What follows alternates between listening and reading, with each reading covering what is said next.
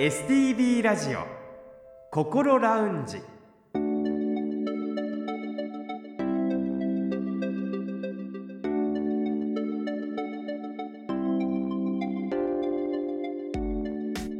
おはようございます。北本孝雄です。今朝も聞いてくださっていますか？この時間は本人でもさらに家族でもなかなか分かりにくい心の悩みについて一緒に考えていく番組心ラウンジをお送りします。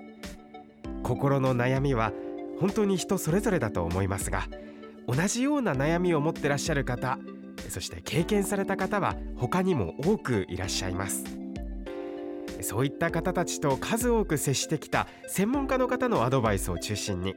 未来に向かって前向きな一歩を踏み出せるような情報をできる限りお届けしていきたいと思っています。この後8時15分までぜひ心ラウンジにお付き合いください。それでは今週も心ラウンジのアドバイザーをお迎えしましょう。札幌西区友メンタルクリニックの古誠代院長です。先生おはようございます。おはようございます。どうぞよろしくお願いいたします。よろしくお願いいたします。さて8月の心ラウンジは認知症をテーマにお送りしてまいりましたがあのリスナーの方から質問が届きましたのでまずはご紹介したいと思います。ありがとうございます。91歳の母はつい半年くらい前までは認知症の症状はあっても普通に日常のことはできたんですがだんだん歯の磨き方もこれどうするのと聞くようになりました。病院から処方された薬は腹痛になるというので飲むのをやめました。認知症は病院への通院は必要なのでしょうか？という先生質問が届いています。なるほどね、えー、お母さんが認知症の症状があってしかも少しずつ進んできましたね。ご心配ですね。そしてせっかくお薬いただいたのにそれがまた腹痛になる。飲むことをやめるのはそれは当然ですよね。じゃあ薬も飲まないとなるとそもそも通院する必要あるのかというご質問ですよね、はい、個人的な意見申し上げますと大変でしょうけれども通院した方が私はいいと思います。どうしてかというと1つ目はですね、えー、今おっしゃったように1つの薬が合わなかったでもですねこれで全部の薬が合わないというわけではないんですよ。あと何種類も薬があるわけですけれどもそれを、えー、試さないで諦めるのは私は非常にもったいない話だなと思いますね。その中に副作用を出さないでそしてお母さんに合う薬をきっと見つけることが私できると思いますね。はい、そういう意味でまだ治療のチャンスが十分残っていると思います。2つ目はですねえー、認知症となるとですね介護保険を使うケースが非常に多いと思いますけれどもこの介護保険を使うためにですね主治医意見書というのをお医者さんに書いてもらわないといけませんね、はい、そうすると当然通院しないと書いてもらえないんですよね、だそういう意味でも介護保険を使うためには絶対通った方がいいと思いますね。でもしかしてすでにですねこの主治医意見書を書いてもらってですね介護の認定もしてもらってるかもわかんないですけど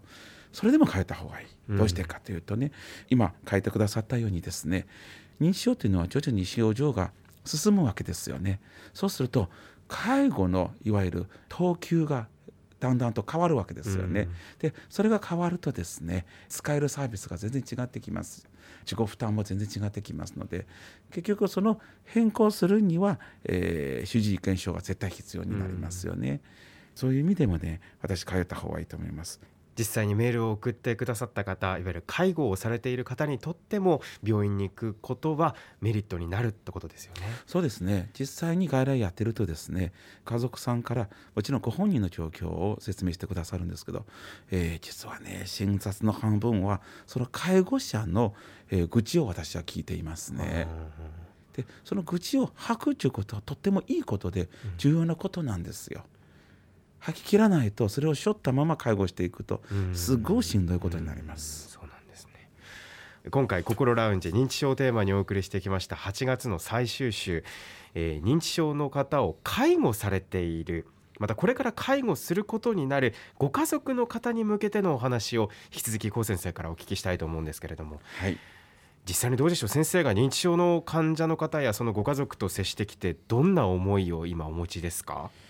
そうですね。私が学生時代に、えー、認知症の講義を聞いた時にまだ認知症というのはここまでメジャーな病気になっていませんでした、はい、そして今はもう本当に高齢化が進んでですねおそらくご自身のご家族じゃなくてもご自身の友人の家族となるともう認知症が必ず1人か2人いらっしゃるわけですよね。そして過去家族化してですねあのご高齢のご家族さんと離れて暮らしている方が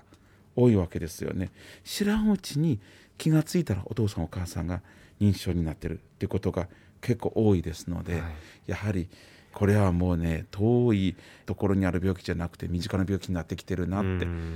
えー、考えた方がいいですね。その心構えが必要になってきますね。そうなんですね。やっぱり認知症についてまだそういったこう気配がなかったりとか段階でも事前に調べておくっていうことは必要なことなんでしょうか？私は必要だと思いますね。でこれまたですねあの本屋さんに行くとたくさんの本があってネットにもたくさんの情報がありますね。うん、でそうするとねどれが本当なのかわからんことが結構多いですので、うん、私は皆さんにお勧めするのは、えー、厚生労働省のみんなのメンタルヘルスというサイトですね。はい、これは結構参考になると思います。実際にそういったところにも書かれてるかもしれませんけれども認知症の方を介護する時に大切なことっていうとどういうところになるんでしょうか、えー、いろんなことがありますけれども、はい、一つだけ取り上げるとですね一人で頑張りすぎないことですね、ご家族全員で協力して介護に当たることが重要だと思います。はい。例えばですねよくあることでですね介護に当たっているのはですね専業主婦そして、えー、その専業主婦がご自身の親をの面倒を見たり旦那その親の面倒を見たりするわけですよね。でその旦那さんがですね仕事してるのはよくわかるんですけれども口は出しますけど手伝ってくれない、うん、ということ結構多いんですよね。でそうすると実際に24時間介護するのは奥さんの方になりますけどもこの奥さんが心身ともに疲れてしまってですね場合によってうつ病になったりして最後はですねやっぱり介護できなくなってしまうことも結構見てきましたね。でそうならないようにどうすればいいかですよね。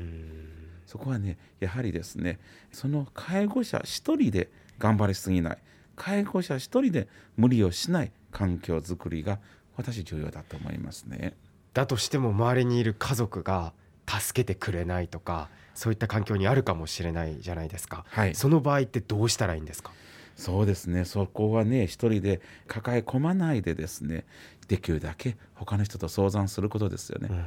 この介護に関わってるケアマネージャーさんとかお医者さんとかたくさんの人がですね、えー、相談してくれると力になりたいと思ってるんです、うんうん、ぜひ相談していただきたいなと思うんですけどもね、自分を犠牲にしないっていうことが必要なんですね。そうです。自分を犠牲にすると共倒れが来るんです。ああ。絶対無理しないことですよ、うん、そのご自分をこう犠牲にしない介護環境っていうと具体的に言うとどういったところなんでしょうか？そうですね、えー、例を挙げるともうあのキリがないんですけれども、はい、えっ、ー、と認知症の介護っていうのはですね、えー、スポーツでいうとマラソンなんですよ。短距離走じゃなくて。長いんです、はい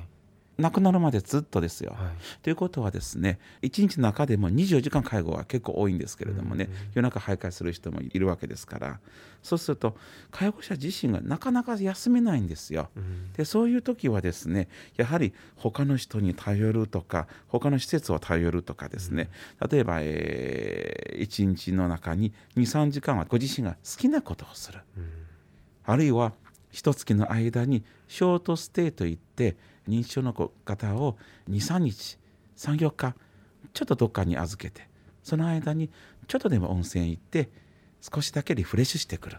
こういうことが私は非常に重要だと思います、ね、じゃあ自分の中の休日だとかもうこの時間はしっかり休むって時間を決めるってことですそうですね。例えば1日24時間の中でもですね、はい、最低でも15分できれば30分。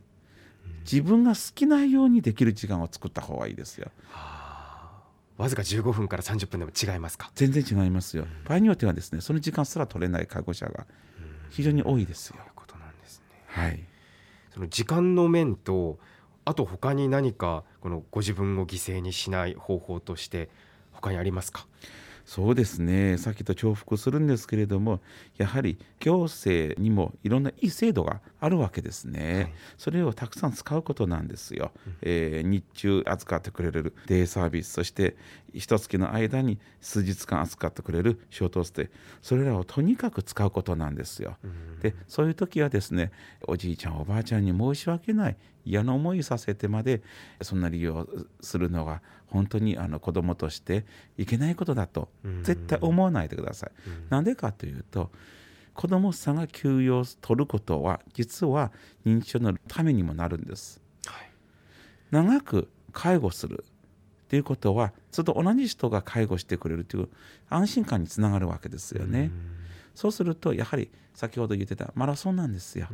マラソンというのは常に一定のペースで走った方がいいわけですよね。介護も絶対息切れがあってはならないんです。これだけやれば頑張る気にはなる。しかし10年15年ってこのペースでいけるのって言いたくなる時があります。そうなんですね。はいそうですよ。本当にあのここはもうそれぞれでうまく何か自分の心を落ち着かせる体を落ち着かせる時間や場所を作るそのための方法を探るっていうのが今は一番大切なんですね私はそのように思いますねさて今日の心ラウンジは認知症の方を介護されているまたこれから介護することになるご家族の方に向けてのお話を伺いました。来週から9月に入る心ラウンジは睡眠をテーマにいろいろとお話を伺っていきます。それでは先生来週もどうぞよろしくお願いいたします。よろしくお願いいたします。STB ラジオ心ラウンジ STB ラジオ心ラウンジ。今回は8月のテーマ認知症に関して認知症の方を介護されている。またこれから介護することになるご家族の方に向けてのアドバイスを伺いました、えー、難しいことかもしれませんがとにかく無理をしない。そして完璧じゃなくても周りを頼りながら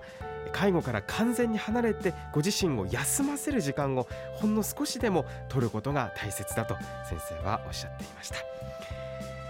さてこの番組では皆さんからのメッセージを受け付けています。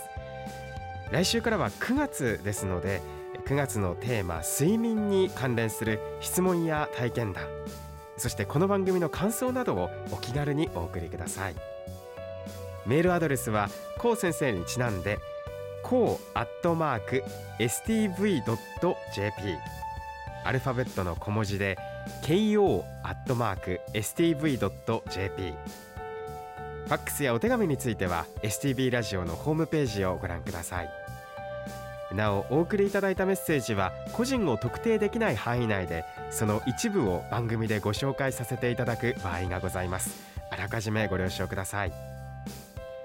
そしてこの番組はこれまでの放送回をすべてポッドキャストで配信しています。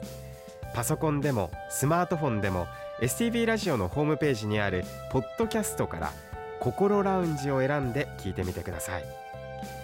Spotify や Apple Podcast でも聞くことができます。それでは STB ラジオ心ラウンジまた来週お会いしましょう。北本隆夫でした。